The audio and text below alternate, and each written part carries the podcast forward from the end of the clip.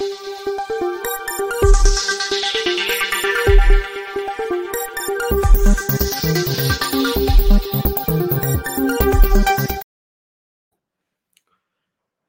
राम।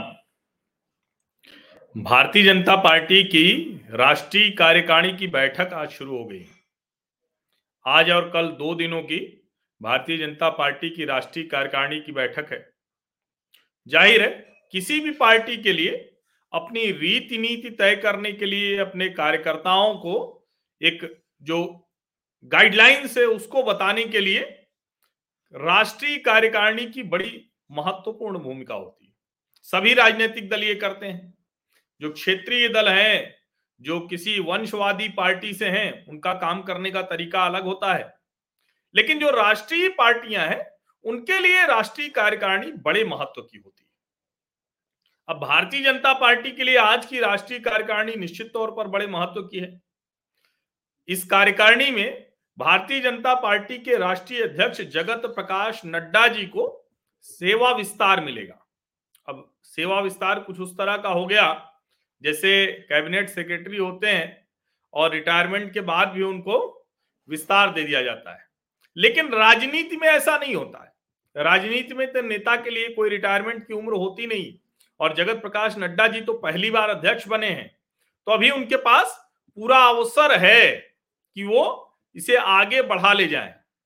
अब सवाल ये कि क्या जगत प्रकाश नड्डा जी को राष्ट्रीय अध्यक्ष पद से हटाया भी जा सकता है? कोई नया अध्यक्ष मिल सकता है? इसका जवाब है कतई नहीं। क्योंकि जगत प्रकाश नड्डा नरेंद्र मोदी की, भारतीय जनता पार्टी की जो रीति नीति है, उसके लिहाज से सामंजस्य बिठाकर चलने वाले पार्टी के अध्यक्ष हैं। अगर कोई ऐसा पार्टी का अध्यक्ष होगा, जैसे नड्डा जी के बारे में कहा जाता है, वैसे तो एक बात सबको पता होनी चाहिए कि नड्डा जी खाटी संगठन से हैं, अखिल भारतीय विद्यार्थी परिषद से रहे, युवा मोर्चा में रहे, उसके बाद भारतीय जनता पार्टी में आए अलग अलग पदों पर रहे, मंत्री रहे, स्वास्थ्य मंत्री रहे और भारतीय जनता पार्टी के राष्ट्रीय अध्यक्ष हैं। लेकिन जगत प्रकाश नड्डा जी के बारे में जो सबसे महत्वपूर्ण बात है कि वो संगठन का काम करते रहे, उनसे टकराव की स्थिति बहुत कम बनती। लेकिन उसका दूसरा पहलू है, जो उनका निगेटिव पॉइंट है, जिसको मैं बार बार कहता हूँ, कि अध्यक्ष के तौर पर उनके अपने गृह राज्य में भी उनकी नहीं चलती। उनसे ज़्यादा मज़बूत नेता अनुराग ठाकुर हैं। और ये जो मजबूरी, मजबूती और कमज़ोरी रही, इसकी वजह से भारतीय जनता पार्टी हिमाचल प्रदेश में सत्ता गंवा बैठी, राज्य गंवा बैठी, भले ही जयराम ठाकुर वहाँ मुख्यमंत्री थे। अब इसको हम राष्ट्रीय परिप्रेक्ष्य में देखें तो जो नरेंद्र मोदी चाहते हैं, जो नरेंद्र मोदी और उसके बाद अमित शाह चाहते हैं, उसको जगत प्रकाश नड्डा जस का तस लागू कर देते हैं। सवाल नहीं खड़े करते। और नरेंद्र मोदी की अपनी जो शैली है, उसमें उनको लगता है कि अगर कोई ऐसा व्यक्ति जो संगठन का है, जो लंबे समय से उनका मित्र है, परिचित है, जानते हैं उसे, और उसके अलावा बहुत ज़्यादा गतिरोध नहीं पैदा करता है। तो किसी भी मज़बूत नेता के लिए ये बहुत अच्छी स्थिति हो जाती है। तो ये सबसे बड़ी वजह, सबसे बड़ी योग्यता है जगत प्रकाश नड्डा जी की, जिसकी वजह से उनको फिर से विस्तार मिल जाएगा, वो राष्ट्रीय अध्यक्ष बने रहेंगे, यानी 2024 का चुनाव उन्हीं की अगुवाई में लड़ा जाएगा। इसके बाद क्या है? इसके बाद जो महत्वपूर्ण बातें हैं वो ये अच्छा इसके बीच में ऐसा नहीं है। भारतीय जनता पार्टी में दो तीन उसमें एक पूर्व महासचिव ने बहुत प्रयास किया। उन्होंने अपना नाम बहुत ठीक से चलाया है, जो मंत्री हैं। उन्होंने भी अपना नाम चलाया कि हम अध्यक्ष बन सकते हैं।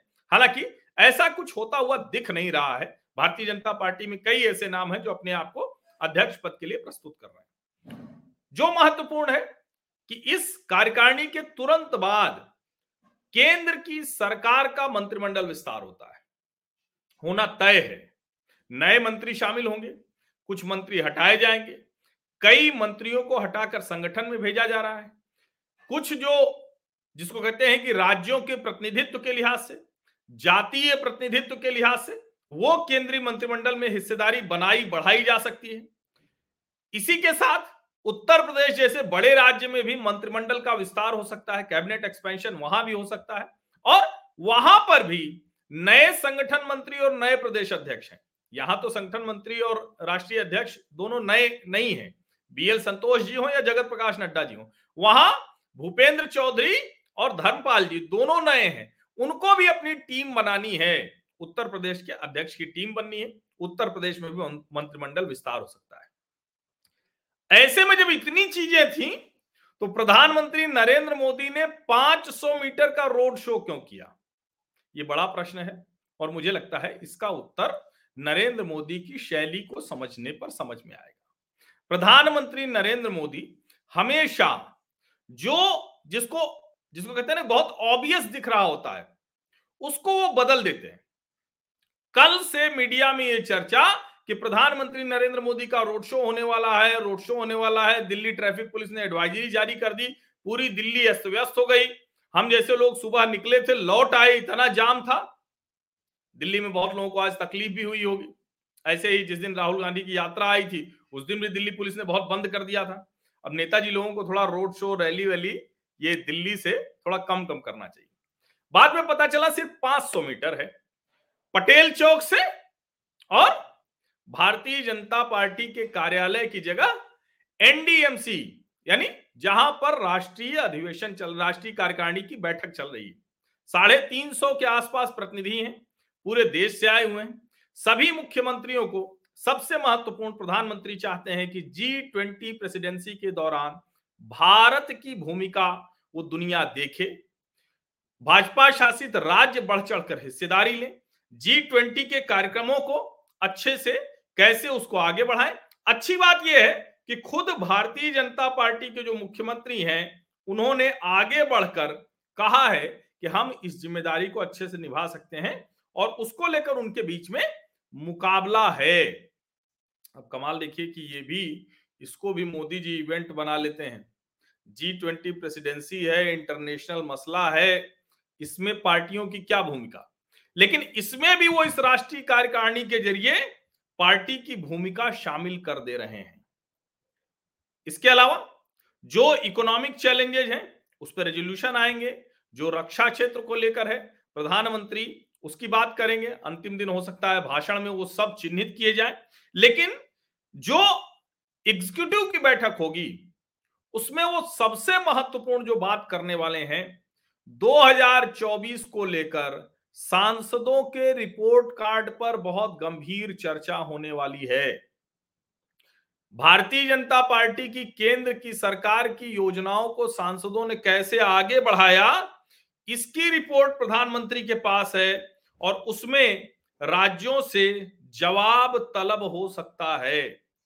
उसी के आधार पर आगे के टिकट भी तय होने वाले। नौ राज्यों की विधानसभा चुनाव है, जिसमें तीन हिंदी पट्टी के हैं तो एक कर्नाटक दक्षिण का है तो पूर्वोत्तर के भी राज्य हैं। यानी एक तरह से कहें कि हर जगह भारतीय जनता पार्टी की चुनौती है। उसके लिहाज से प्रधानमंत्री नरेंद्र मोदी आज से ही चुनावी मोड में आ गए। तो ये 500 मीटर का रोड शो नहीं है। ये दरअसल भारतीय जनता पार्टी की चुनावी तैयारी का एक तरह से कहें कि प्रदर्शन है। और भारतीय जनता पार्टी उस प्रदर्शन को लेकर जो मैसेजिंग है, वो मैसेजिंग भी करना चाहती है और उस मैसेजिंग के साथ अपने लोगों को भी इसके लिए तैयार करना चाहती है। प्रधानमंत्री नरेंद्र मोदी के रोड शो करने से दो दिनों से खबरों में, कयास में और कांग्रेस पार्टी हमला कर रही कि राहुल जी की पदयात्रा से। अब इसको भी एक बहस के तौर पर वो उपयोग करना चाहते हैं कि राहुल गांधी की ये पहली पदयात्रा है। प्रधानमंत्री नरेंद्र मोदी लगातार यात्राएँ कर रहे हैं। रोड शो चुनाव के दौरान, चुनाव के बीच में, और अभी तो दो तीन दिन पहले ही तो हुबली से वो वीडियो आया। ये प्रधानमंत्री नरेंद्र मोदी का कम संसाधन लगाकर, कम ऊर्जा का उपयोग करके ज़्यादा बड़ी मैसेजिंग देने का नया तरीका है जो वो रोड शो करते हैं, जिसको उन्होंने चुनाव के दिन भी कर लिया गुजरात में जब वो मतदान देने जा रहे थे, जिसको उन्होंने हर वक्त किया जब वो अहमदाबाद की सीटों का चुनाव था तो बाकायदा एक साथ कई विधानसभा सीटों का, चार पाँच घंटे का लगातार उनका रोड शो रहा। काशी में हुआ रोड शो सबको याद है।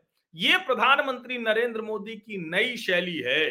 तो ये कोई 500 मीटर का रोड शो नहीं है। दरअसल 2024 में प्रधानमंत्री नरेंद्र मोदी किस तरह का चुनावी अभियान चलाएँगे, किस तरह से अपनी कॉन्स्टिट्युएंसी के बीच में जाएँगे, उसका एक सैंपल साइज़ था। बाकी अपने कार्यकर्ताओं को जिसको कहते हैं ना कि वो एकदम से तैयार रहो, सजग रहो और ऑन द टोज एकदम हमेशा चैतन्य भूमिका में रहो, इसका भी संदेश है। हालाँकि इस तुरंत भले नहीं दिखे, लेकिन इस कार्यकारिणी के बाद कई बड़े बदलाव सरकार और भारतीय जनता पार्टी के संगठन में दिखने वाले हैं। धन्यवाद।